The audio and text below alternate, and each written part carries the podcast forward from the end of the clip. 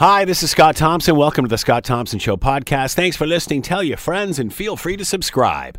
Coming up on today's show, an update on Sewergate. But it still smells. China is not happy with the U.S. weighing in on Hong Kong. A lot of chatter about what will happen if we don't hit our climate change targets, but not a lot of talk on how we get there. It's all coming up on the Scott Thompson Show podcast. Today on the Scott Thompson Show on 900 CHML. All right, another marathon session of council apparently lasted till 3:30 a.m. Uh, councilors decided to apologize to the public and release some of the documents pertaining to the Chedoke Creek sewage spill. Uh, is this enough to contain? Well, it looks like the sewage has been contained, but uh, boy, there's still a lot of. Um, a lot of stench in the air, you might say, and people are not happy. Larry Di is with us, former mayor, City of Hamilton, on the line now. Larry, thanks for the time as always. Much appreciated. Thank you, Scott. Uh, your thoughts on the apology and the release of documents that we're seeing now? Too late? Too little? Too late? Uh, well, it's certainly too late um, because um, you know the the uh, controversy has uh, now taken on a, a, life of its own. Uh, but at least uh, better late than never, I think, is uh, you know what we say in these circumstances. So much of the information is going to be released. the only one that's being held back, according to the news report that I just read, is um, matters involving solicitor-client privilege. Uh, so as not to jeopardize the ministry investigation, or at least not to further jeopardize the city vis-a-vis the ministry investigation. Uh, but as well as um, you know, the environmental uh, issues uh, seem to have been contained. Uh, the medical officer of health indicates that uh, no uh, health risks have been uh, de- determined by their investigations. That's good news. but my goodness, you know, the council was there till 3:20 this morning, and it seems to me you can never make good decisions at that time of the morning. I don't care who you are, and it seems to me that nerves have been frayed and relationships have been broken. And that perhaps will be the biggest victim, uh, at least short term, hopefully not long term, uh, that will uh, come uh, as a result of this misadventure. How ironic is it that uh, what they were trying to prevent from happening has actually happened anyway? It has, and that's why, you know, when we spoke yesterday, I talked about a communications plan, right? And it seems to me that everything, they must have been listening to us, Scott, because almost everything that. Who doesn't? yeah, I know. But everything that was suggested yesterday in terms of laying out the facts, giving information to the stakeholders, neighboring municipalities, RBG, uh, BARC, and you know anybody that has a uh, an interest in in the environmental issues there, uh, residents, people recreate there, needs uh, needed to have been rolled out uh, and then the general public as well, um, or as well as all of that, the general public, of course. Uh, and and that's what they seem to be putting in place now. Uh, and it could have been done um, a year ago. It could have been done even more than that because now we're learning. And in fact, I spoke to a uh, a former counselor who no longer is on council, who had been briefed uh, on this spill uh, even before this council took over. So seems as if a lot of the information has been available and it could have been rolled out in an orderly way. They're doing it now, and that's good. I, I worry about the financial exposure, of course, uh, but I worry about the relationships because councils uh, need to be need to trust each other, even when they disagree strongly. They need to trust that they uh, that they respect each other's positions. And uh, from what I've uh, uh, from what I've read, uh, it looks as if that has been fractured right now. Why do you think that is fractured? Well, you know, uh, counselors are talking about uh, being in tears, accusing each other of being the, uh, the the the ones who leaked the information and denying that. And uh, let's talk a little bit about that. Delve into the whole thing about the leak and how this information got out. Uh, well, so so I, I don't know how it got out. Uh, but as I said yesterday, but apparently that's what happened. This was allegedly leaked to the Hamilton Spectator.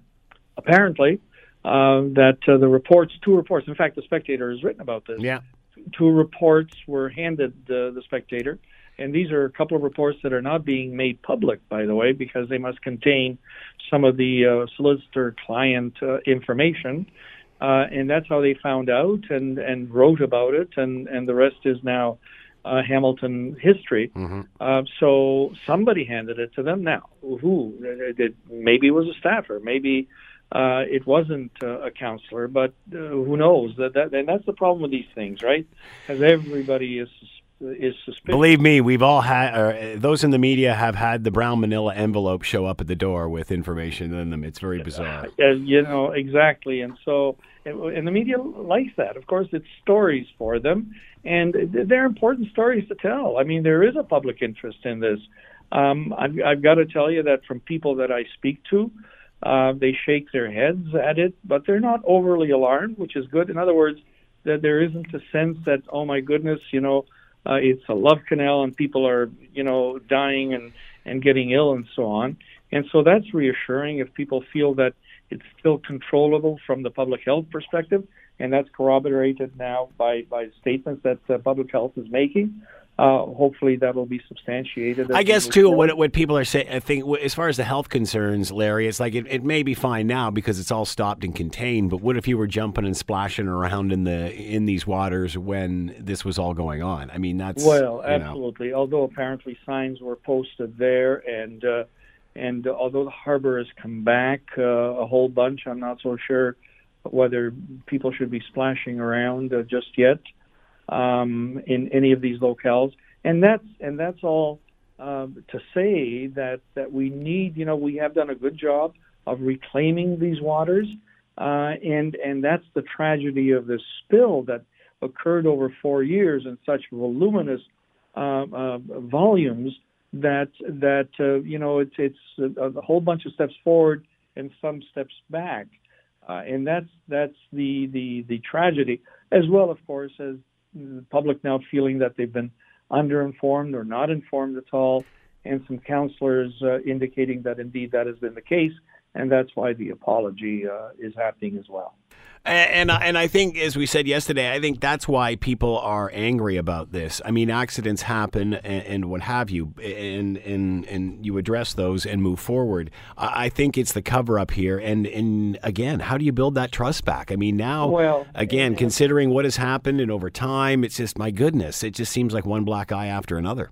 Yes, and of course there are counselors. Uh, uh, quite a few counselors are saying that it was not a cover up. It was simply. Uh, um, you know, uh, choosing the time to responsible, information. yeah. yeah.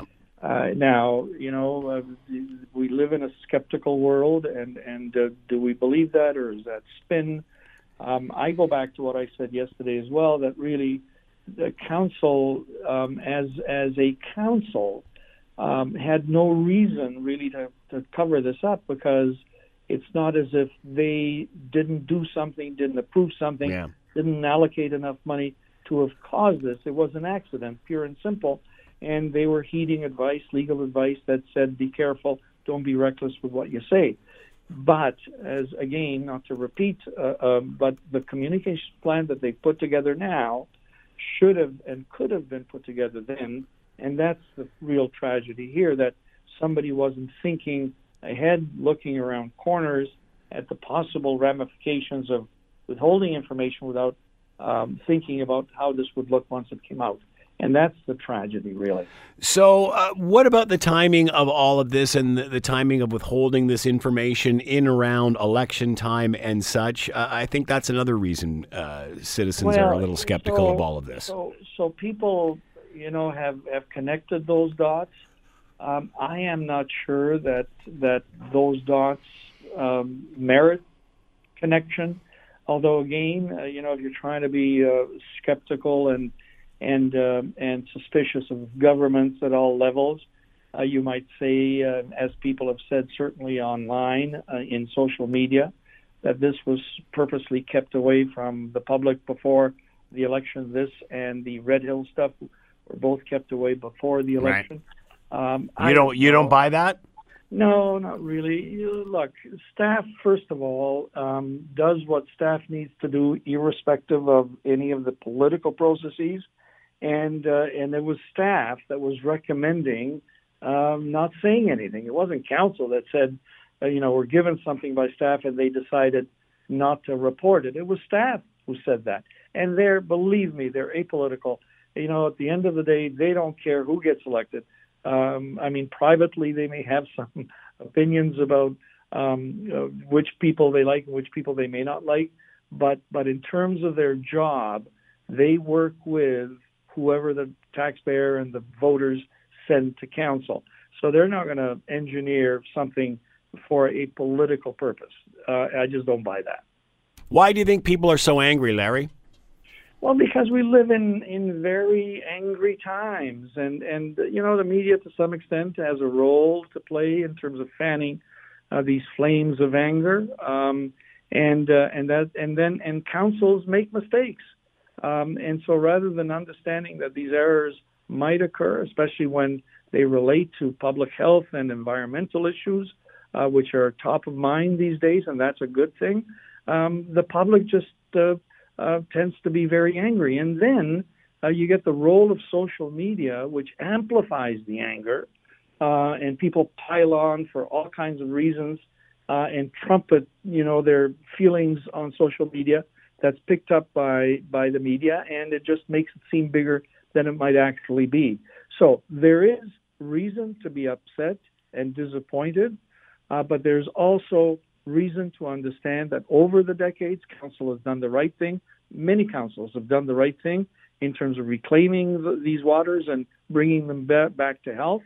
Um, and so we should put those things in some balance as we criticize council for not getting it uh, 100% or even 50% right in this case. Uh, your thoughts on the apology? Does that now not open council up to these uh, uh, to litigation they were trying to stay ahead of? So, I mean, no, people who are angry are still going to be angry regardless of the apology because they'll say too little, too late. And even the apology seems to have a little bit of hair on it because, um, you know, are they apologizing uh, because they didn't report in a timely fashion? Or Are they apologizing uh, because it happened? And, and there seems to be uh, people arguing both sides of those. Yes, I'll apologize that it happened, uh, but not that we've covered it up because we didn't cover it up. I mean, those statements have been made. Um, and so I guess an apology is better than than nothing, and it might satisfy people. It might show some good faith, uh, and I'd like to look at it that way. But there will be people who will not accept it. Will this change anything? What do we learn from this moving forward? Well, it will change some things for sure. Uh, I mean, they also approved hiring five people at five hundred thousand dollars a year additional expense that we'll have to pay for as taxpayers. But those five people will now be responsible for looking at infrastructure um, such as this that was not looked at at all. It was only monitored uh, through computers, I understand, from reading some of the articles in the paper. And so now we, you've got some people whose responsibility will make sure that if accidents will happen, and, and surely they will, but they'll be picked up. It won't take four and a half years to find them out. And I think that's good. Uh, how do you win that trust back? Is, is, did time heal all wounds here? How, how do you move forward with this? Well, no, I think time does heal. People will forget. Other issues will come up. Uh, you know, uh, so council's a job will be to do a good job uh, moving forward. Uh, remember the issues of transparency uh, moving forward and accommodate people's needs as a community uh, which means you know make sure that the snow is cleared when it snows, that the grass is cut during uh, grass cutting season, that we provide good recreational amenities, that we keep taxes uh, to a reasonable extent, that we provide good opportunities uh, um, for the citizens of this city to enjoy life in this great community. And if council does that, my prediction is that in uh, three and a half uh, years' time, when there's another election, uh, or three years' time, I guess now when there's another election. The only ones uh, that will be talking about this are the uh, ones running against the incumbent. Uh, Larry Di has been with us, former mayor, City of Hamilton. Larry, as always, thank you so much for the time. Much appreciated. Thank you, Scott. You're listening to the Scott Thompson Show podcast on 900 CHML. We certainly know about the ongoing tensions between China and Canada and as well with the United States as they tried to hammer out some sort of trade deal. Uh, the Huawei CFO uh, obviously still being held in Vancouver uh, in, in uh, limbo with all of this, along with the two Michaels.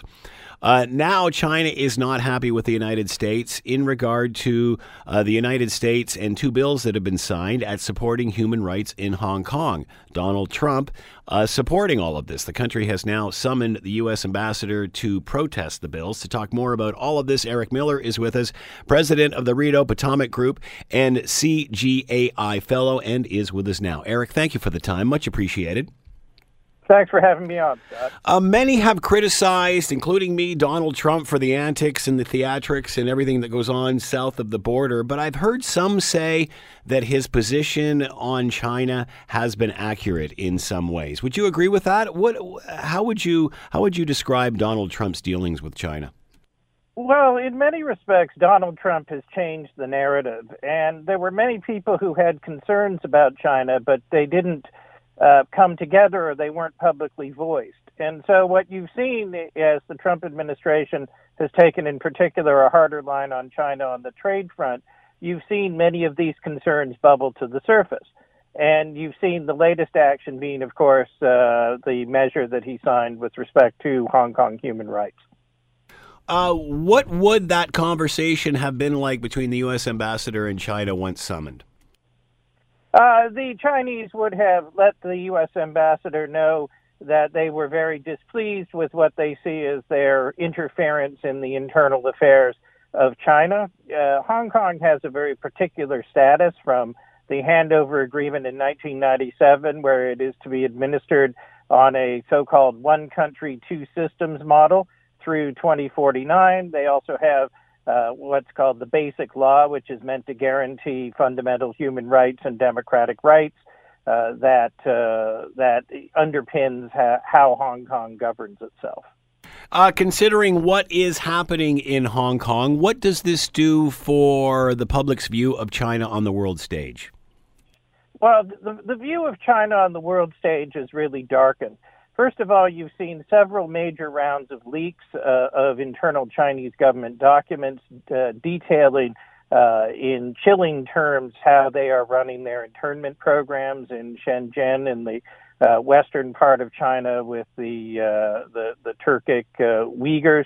You've seen a number of statements of discontent and uh, Hong Kong has been a real challenge to President Xi, and you saw the record turnout in the local elections where the Chinese, uh, mainland Chinese backed uh, parties were essentially decimated in the elections. And so President Xi is having a hard time with the notion that all of these people just aren't willing to go along with his program. And so they're going to lash out at the U.S for supporting this, but it all uh, underscores the really deeper problems that China has. How does China process what happened in those elections you were speaking of?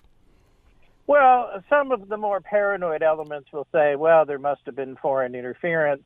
Uh, the other ones will take it as a signal about which they uh, uh, they don't really want to say too much. But this is all coming together at a very interesting time. So we talked about the U.S. legislation. Well, this comes right as the U.S. and China are edging toward uh, what is reported to be a phase one trade agreement. And mm-hmm. Trump had one of the things in Trump's negotiating style is he never misses an opportunity to put his opponents, particularly his opponents he doesn't like, in very awkward situations. And so by signing the legislation, uh, Trump has essentially said to the Chinese, you have to suck it up and and go along with this if you want to have a trade agreement. And so the Chinese find themselves in a terribly difficult situation where they're facing uh, another big uh, hike in tariffs in just three weeks' time that the U.S. may or may not pull back, in which the Phase One agreement was meant to deal with.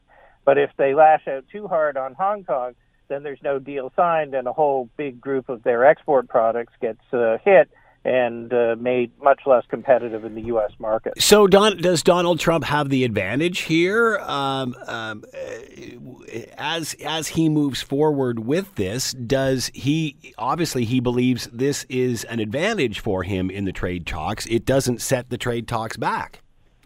No, and and if you look at Donald Trump politically, we're less than a year away from a presidential election. And for Donald Trump, signing a trade agreement with China is arguably less advantageous than not signing one. If he signs the agreement with China, then he has to go to the public and explain how it solves all of the problems which he has systematically laid out over the last three years. But if he doesn't sign it, then he's showing he's hanging tough.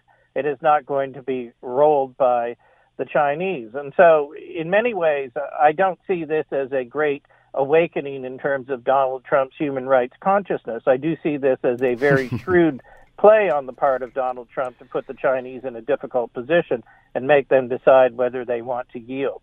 Because the U.S. ultimately has the upper hand uh, in this because the Chinese need access to the U.S. market.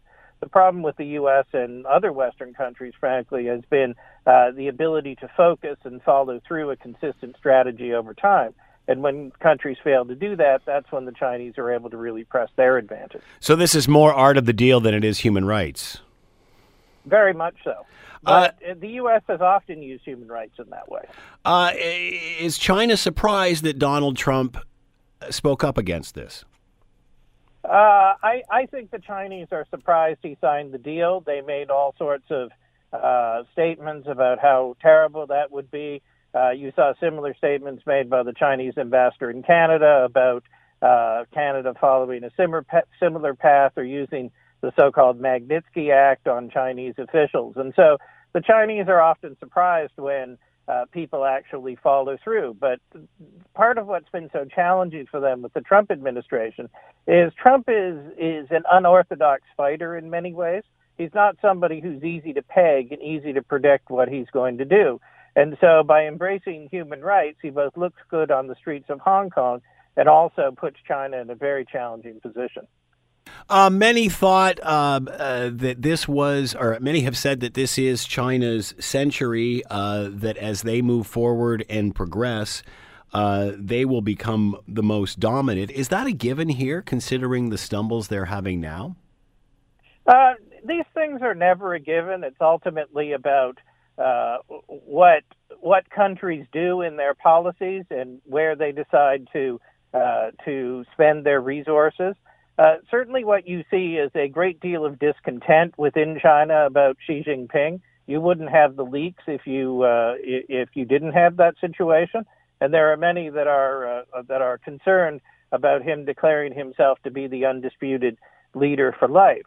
And at the same time, uh, you have the U.S. that's going through its own uh, periods of changes and upheavals. And so, uh, obviously, uh, if you if you follow the literature on the so-called Thucydides trap about great powers destined to clash, if the U.S. and China were to have a military confrontation, that would very much change the balance because what made the U.S. the dominant world power in the 20th century was World War One ultimately, and then mm. reinforced by World War Two. So events matter here. Uh, everyone viewed China, or many viewed China in the last several decades as the golden goose. Everybody wanted a piece of it. Everybody wanted to do business there. How has that changed? Well, fundamentally, people are worried about traveling to China. The two Michaels have underscored to Canadian business leaders uh, the risks associated with China. But fundamentally, we're getting to a point where uh, China, it, it's not like you saw, like you've seen in the debate, where we must not engage with China or we must engage wholly with China on their terms. It's more of a, a nuanced situation. Mm. And hmm. so, what you're seeing evolving in the West is a view that here are areas where we can cooperate with China. Here are China's interests. Here are how their interests uh, clash with our interests and here's how we get to a point of reconciliation. And so it's not that we don't trade with China or we give them everything they want. It's about understanding how they trade, how they negotiate, and then coming up with strategies to ensure that uh, our own interests are reflected in these particular negotiations. So I would call this process uh, a maturing that you're seeing in the relationship with China hmm. and a uh, and a disappearance of the illusions But at the end of the day, China has one sixth of humanity within its borders, and you have to find a way to deal with them. Hmm. But it's not their way or no or no way. It's it's uh, their way and our way finding a point of reconciliation that both can live with. Will climate change pull these worlds together? Uh, because we all know where China is on that and what is needed on their part. Will that force us to, over and above trade, how do we deal with issues like that? Well, certainly uh, what you see in, in China now is they are positioning themselves uh, as a leader, and they're doing it both for global prestige purposes and they're doing it for uh, economic purposes. So they have very aggressive mandates on the uses of uh, electric vehicles, for example. And so they, but they're also doing that because they want to be the standard setter for electric vehicles. And they've also pushed uh, companies like GM to change their fleet mix to, to much more favor electric vehicles. Uh, you see on the building sector, you see aggressive pushes by the building community, uh, the architects, the engineers, and so on in China toward uh, lower emission buildings. Now, big opportunity for Canada there, and you talk to folks like the Mass Timber Institute in Toronto uh, to export tall wood buildings from Canada to China. And actually, the Quebec government is working with China on putting up a, uh, a skyscraper in Shanghai that's made out of Canadian wood. So there will be opportunities for cooperation, but on the policy front, the U.S. has to figure out what it wants to do on the climate front uh, and how that can reconcile with China. But the problem with some of the climate regimes that you've had so far is they've given China more of a pass because it was seen as a bit of a developing country. Right. So again, this will be a a more uh, a more equal relationship that you'll see between the different parties. But in the meantime, China's trying to get ahead of the curve and figure out how to make a lot of money off of the so-called green shift. Will they be the leader in this as they are in high tech? Uh, I were betting where the standards for global automobiles will be set, unless uh, North America finds a way to get its act together uh, on the uh, the green vehicle front. Uh, they will be set in China because when you they're already the world's largest vehicle market, and when they say by 2020 uh, that 10% of the new vehicles sold in China, and they did about 18 million units last year, will be uh, electric vehicles or advanced technology vehicles that's sending a big a big signal, and that means that 10% gets repeated over time. So all of a sudden, you get 10, 15 million electric vehicles on the roads in China, and those who are supplying those vehicles, those that are servicing those vehicles, are going to want to be there because that's where the critical mass of vehicles are going to be. So instead of arguing about uh, what we uh, what we want to do about this, part of it is we need to learn from China and get a bit of a bit ahead of the curve uh, in certain areas where Canada can dominate. And that's where something like tall wood buildings, where you take good Ontario, Quebec, BC, Alberta forest product, uh, manufacture it in Canada and sell it to the world. So it's these sorts of opportunities we have to grab onto because that's what the Chinese are doing in their own yard, and I give them full credit for it. Hmm. Uh, getting back to Hong Kong, um, many thought when uh, China uh, uh, resumed control of Hong Kong that China would learn from Hong Kong and China would become more like Hong Kong as opposed to the opposite. Obviously, since uh, the takeover and out of UK hands back into China's, uh, slowly those in Hong Kong are, are, are feeling the strangulation. where is this going after months and months of protest? Uh, how does this finally come to an end? How does this resolve itself? Well, that's not exactly clear, but I think the one thing you can likely predict is that Hong Kong will emerge from all of this, and as I say, this with sadness, a diminished place. Uh, though, what I hear from some of the large corporates is that they're looking at how do we ring fence off our China business that's currently run out of uh, out of Hong Kong and so you'll likely see companies moving operations uh, into Shanghai and Beijing potentially, but probably Shanghai to service the, the China area. And then the Asian regional headquarters will likely go somewhere like Singapore. And so the sad thing is that uh, as a place, Hong Kong will likely be diminished. But in terms of the protests and the upheaval, uh, that remains to be seen. And you're going to have a lot of white knuckle moments as this uh, pro-democratic uh, group of local lawmakers who have the legitimacy of having been elected by the people uh, seek to push their agenda forward. Uh, I uh, I think it's going to be a very tough situation, and what the U.S. legislation has done is massively raise the stakes in terms of China's use of military or paramilitary uh, police force in a very large way. And so China's options were few already, and they're becoming fewer. And uh, they're hoping that the protests will find a way to burn themselves out. But now that uh, the pro democratic folks uh, control the institutions of local government, they will be a much more direct threat to Carrie Lam, who is the Beijing appointed administrator of Hong Kong. And uh, and so I, you know, I think it's hard to say right now how this is going to play itself out. But you know, like Poland in the early 80s and all of this, we're going to be seeing history made on the streets and in the legislative councils day by day. What does a successful Hong Kong look like in China's eyes? How does China justify what's happening in Hong Kong and its loss of economic uh, stature? I mean, they can't be well, happy with that. Here's here's a place that, that that's just uh, uh, flourished for so long. They take it over, and look what happens. Well, for them, uh, China's number one motivation is control of its territory. Because if you dig back into Chinese history, national unity, and particularly uh, the fragmentation between the southern regions and the northern regions, has been a key feature and concern. And so uh, Hong Kong is a great asset for China to have, but slowly over time, they've been prioritizing the integration of Hong Kong uh, into what they call the Greater Pearl Delta region.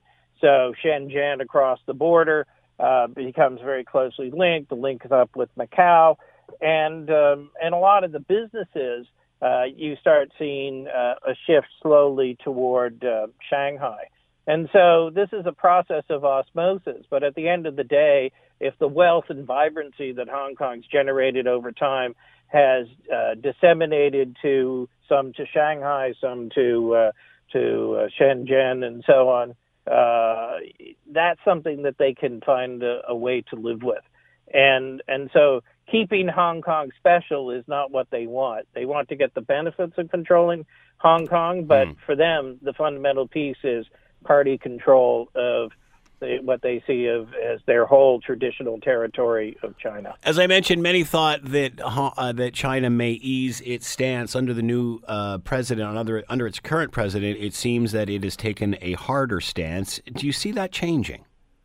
No, because uh, so Xi Jinping has done some interesting uh, things, and even including pushing the uh, re-examination of Confucianism. So you went through this whole period in the 60s and 70s in China called the Cultural Revolution, where everything old was thrown out.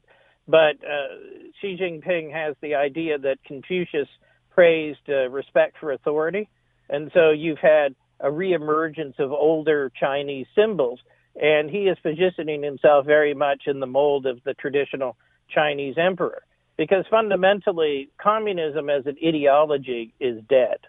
And so if they have no overarching ideology and it's been uh, 70 years since the People's Republic was founded and everybody who was part of the so-called revolutionary generation has died off, what possible basis do they have of legitimacy for uh, their regime? And so they are looking to uh, place their regime in the heart of the of the Chinese tradition. So you see a lot of movies set uh, set in the various imperial times, and the whole message is that in essence, Xi Jinping is a continuation uh, of the older Chinese tradition.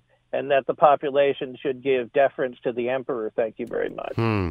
Eric Miller has been with us, president of the Rideau Potomac Group. Fascinating discussion, Eric. Thanks for the time. Much appreciated. Thanks for having me on. You're listening to the Scott Thompson Show podcast on 900 CHML. All right, we've talked about climate change quite a bit on this show and and where it's going, how we get there. Uh, and and it seems um, you're either on one extreme or the other. There doesn't seem to be a, a center here. There doesn't seem to be uh, a solution.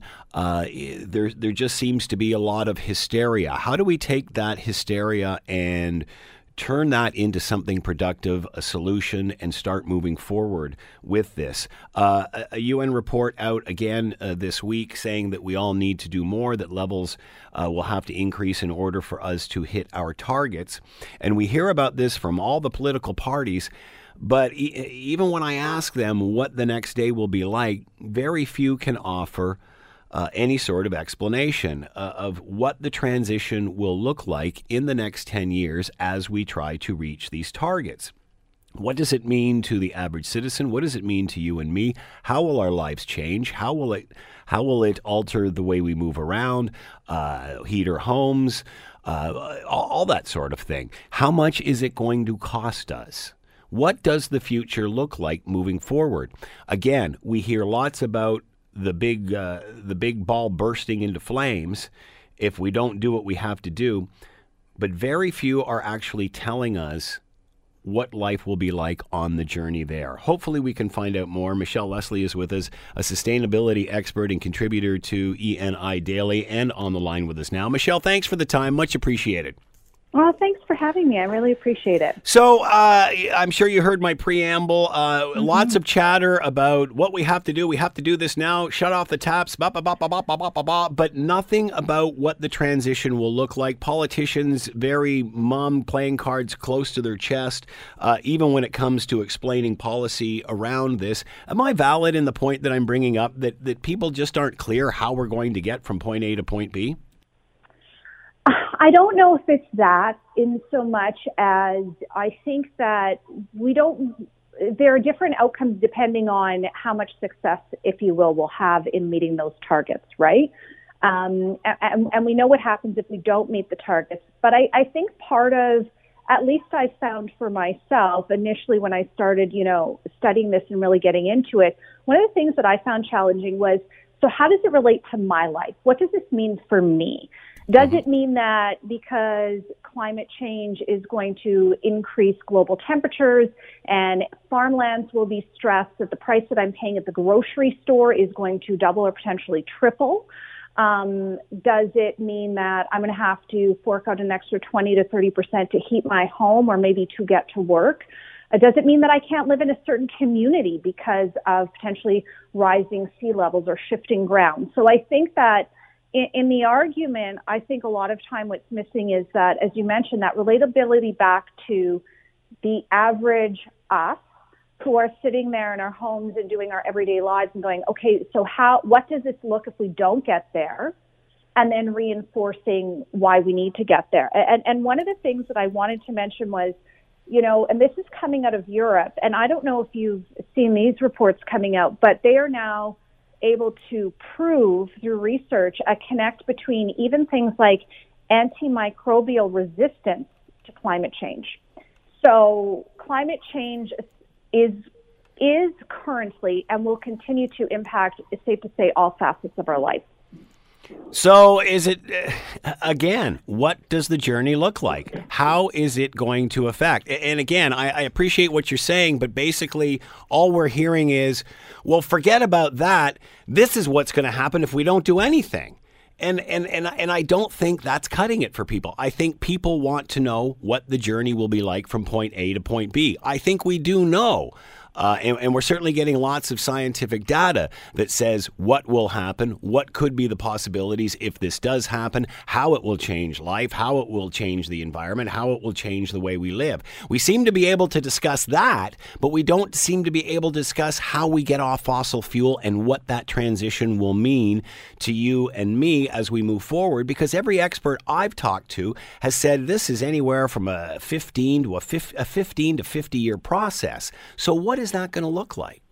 So, the first thing that I'll say is, you know, within whether you're looking at fossil fuels or nuclear renewables, there's tons of innovation happening, right? And I think that that's a really good thing because what that means is everyone's on this same journey together, whether you're a traditional energy source or your more disruptive source. Everyone is trying to get us from point A to point B while minimizing the impact. Um, I think that the journey for people looks something like there's going to be a shift in potentially um, economies, communities, and and let's be honest, what people do for a living. And we've seen some of those shifts in the past throughout history, right? You know, we don't go to work or school by horse and buggy anymore. Most people take public transit or have a car as we look towards more electrification. Let, let me interrupt you. Let me interrupt you there, Michelle. And just while I have this mm-hmm. thought, and please excuse me, but uh, you know, all of those things that you're describing in the past were all a part of a trip to progress, a, thri- a trip through progress. Life was evolving, life was getting better. I believe with this technology, we can do the same thing, but we don't see the end result as moving forward. You know, when, when we're transitioning from the buggy and the horse to the to the automobile, yeah, there was skepticism at first and blah blah blah blah blah, but as the technology advanced, so does society. Is that not what's going to happen here because it seems to be it seems to be positioned as we're going to have well to to quote Elizabeth May, a warlike effort a, a sacrifice, we're going to have to move backwards in order to get there. Whereas the you know the industrial revolution and everything you're talking about, those were slow advancements. Now, obviously, people people are, are, are not necessarily happy with change, and that takes time. But in the end, life got better. And well, I'm sure I'm sure at the end of this now? I'm sure at the and, end of this journey life will get better too. But again, the transition period from the horse and the buggy to the car did wasn't described as hell. Whereas I think this is the way this is being portrayed. And and again, what I'm trying to get to the bottom of is what is that transition going to look like? So uh, first of all, I don't think we should look at it as hell. I mean, I think. But that's how it's being positioned right now. It's we've got to do this and, now. And we've got to do this now. Maybe that's the problem with the positioning because even if you look at the horse and the buggy to the car, that changed people, right? If you were working in a shop where you were making harnesses or you were making buggies, all of a sudden you weren't doing that job anymore. All of a sudden you had to get different skills and take on a different job because that's where everything was moving, right? In that direction. As we look at now, AI is a huge driver in this transition, right? Mm-hmm. Artificial intelligence. I don't have the skill set to work in that. That would mean that if I want to, I need to be retrained. So I think the transition for a lot of people is going to have to look at how versatile and flexible are we going to be to adapting these new technologies into our lives. And in some cases, in some communities, it's going to be different jobs. Yeah. Right. It, it, and and I think part of the reason why no one can tell you what the, what the transition outcome is is because I, I think that we haven't yet set on a pathway, a concrete pathway forward. We don't know. I, and I think if someone said, okay, so here's what we're going to do, Scott. We're going to do A, then we're going to do B, then we're going to go do C, and then we're going to get to D. We would all go, oh my God, okay, I get it.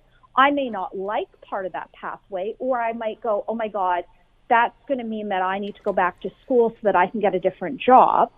Who's going to help me when I have the cost of childcare, mortgage, and everything else? But I don't think that a form, I think there's a lot of ideas out there right now, and I think that's amazing, but I don't think a formal a to B to C to D or whatever letter or number system you want to use has been introduced. I think it's there are different things we have to do to get there, but no one's quite grabbed, you know, the reins and said this is exactly what we're going to do. I think that there are if you look at the picture of industries and what governments are doing on a provincial and even the government on the federal level, there are programs in place that are trying to to move this transformation along. Um, and I think that some people are definitely already seeing it and feeling it. But I think that it is a process that, you know, th- that really hasn't been concretely laid out yet because I think people are trying to grapple with all of those outlying elements and how they all play together, right? Because we know that climate change isn't just about a shift in the daily weather patterns, it's about our health, our infrastructure, our communities, our workers, our industries that drive our GDP. It's all of that, right? So, how do we kind of pull all these big things apart individually and tackle them so that we can set people up for success. Do you think governments could be doing more to communicate this? Governments could be doing more to uh, communicate what life will be like, or is that a disadvantage to them because it will involve sacrifice?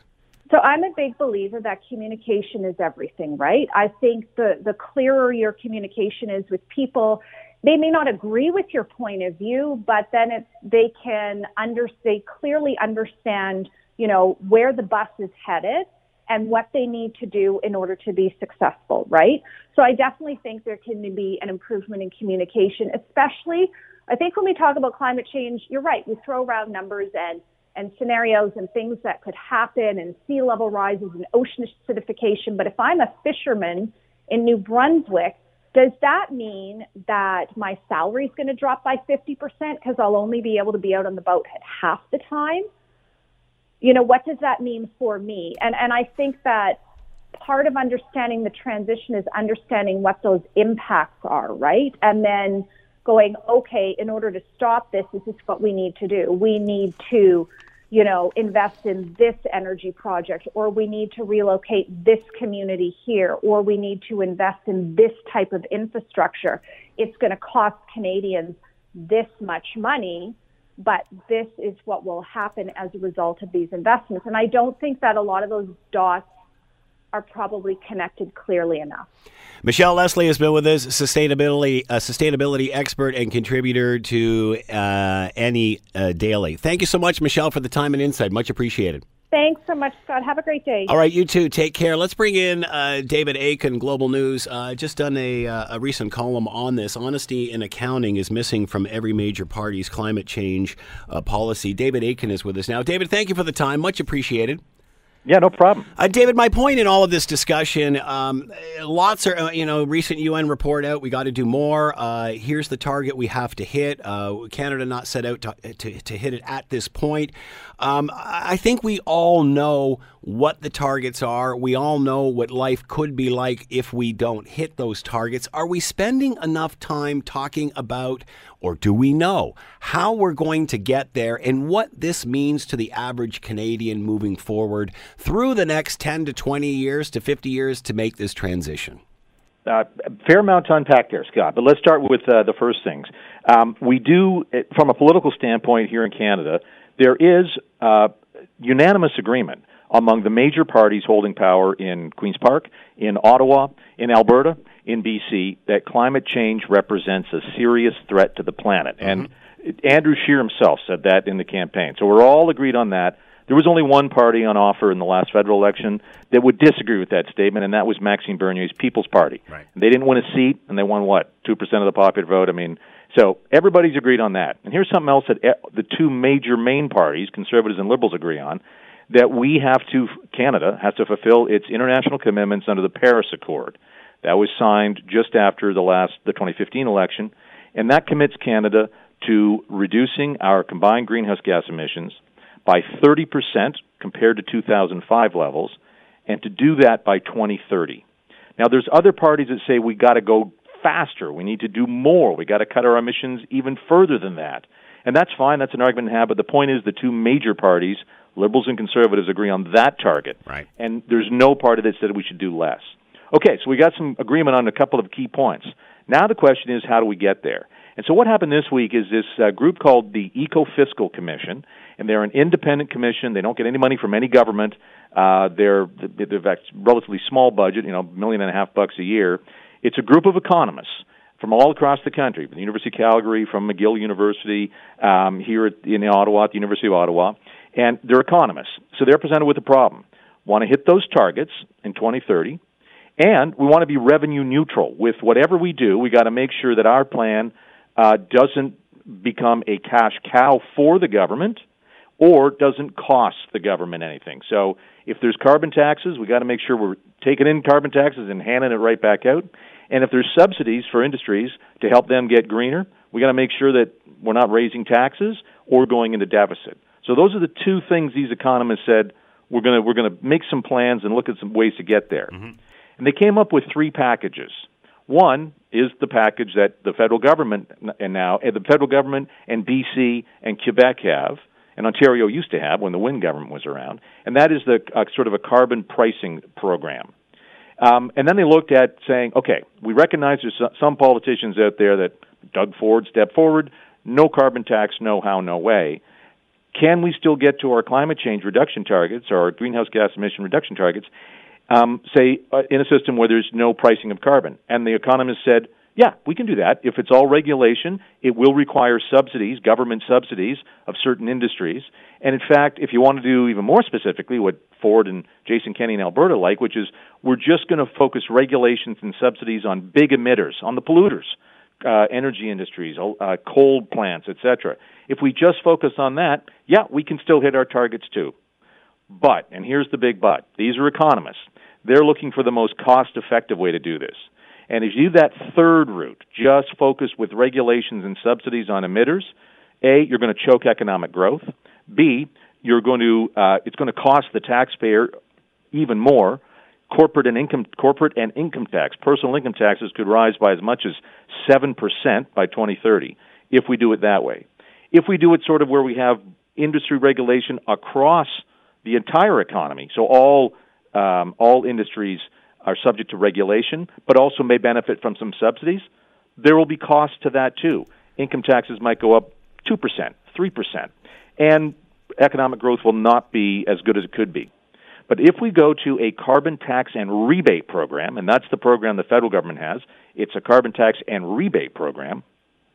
That is the most cost effective way to do it, believe it or not. Less distortions on the economy. Uh, economic growth actually keeps on going, and there's it, it, it pays for itself in that carbon taxes are collected when people use carbon, and then it's redistributed in the form of rebates directly to consumers. So carbon it tax has weird, carbon tax carbon tax has been designated as the way to go. Uh, that being said, what does that transition look like? Are politicians telling us that? No. So during the last election campaign, right now we have a carbon price of twenty dollars a ton, and under the federal plan, it's going to go up to fifty dollars a ton by 2022. These economists saying, okay, in order to have meaningful effect on people's behavior, to get industries to adopt new technologies, to invest in new technologies, just to spur R&D, we're going to have to have a price on carbon of $220 a ton by 2030. That translates into essentially an extra 40 cents on a liter of gas in uh, compared to today in 2030. Now, of course, let's let's assume that you know we, we have seen some industry projections. We're going to quadruple, quintuple, whatever. The, the curve is just getting going on the purchase of electric vehicles. So there'll be a lot of Canadians who aren't driving vehicles that need you know gas that'd be what up around a couple of bucks a gallon. Um, but still, there will be people driving tractors, farmers. There'll be we as we know farmers they got to heat their crops with yeah. propane. Um, people will need fuel. But nonetheless, 2030 we need a $220 ton uh, price of carbon. So, uh, and but the rebate goes back to consumers. And the rebate now, I don't know about you, Scott, but I filled up my tax form this year, and I got I don't know four or five hundred bucks was my quote carbon tax rebate as an Ontario mm-hmm. taxpayer. It could be as much as three or four thousand dollars per person uh, by the time we get to 2030, and that's where we see this effect of a tax I don't want to pay comes in, and now if the tax is significant enough, there is some super real incentives financially for any player in the economy to avoid the tax and still get the rebate. Yeah, good point. And so if I'm if I'm driving an electric vehicle, first I'm not paying two, three, four, five, six thousand dollars a year in fuel costs, and B, I'm getting a four thousand dollar tax break uh, on my income tax. Now that's got to take a politician to sell that, and we come back to politics. So in the election campaign, uh, I'm certain I asked. I know people asked Justin Trudeau, "Hey, your carbon tax maxes out at fifty bucks a ton." And there's experts that say it's got to be 220 bucks a ton. Almost out of time where's here, your, David. Where, where, yeah, where's he going to go? And he hasn't answered that question uh, yet. So we need some more honesty from our politicians on this. Well said. David Akin has been with us. Honesty in accounting is missing from every major party's climate change policy. David Akin from Global News. Make sure you're watching tonight at 5:30 and 6 for more on all of this. Thank you, David. Thanks. Cheers. The Scott Thompson Show, weekdays from noon to 3 on 900 CHML. This is the Scott Thompson Podcast, available on Apple Podcast and Google Podcast or wherever you get yours. And don't forget to subscribe, rate, and review so you don't miss a thing. I'm Scott Thompson, and thanks for listening.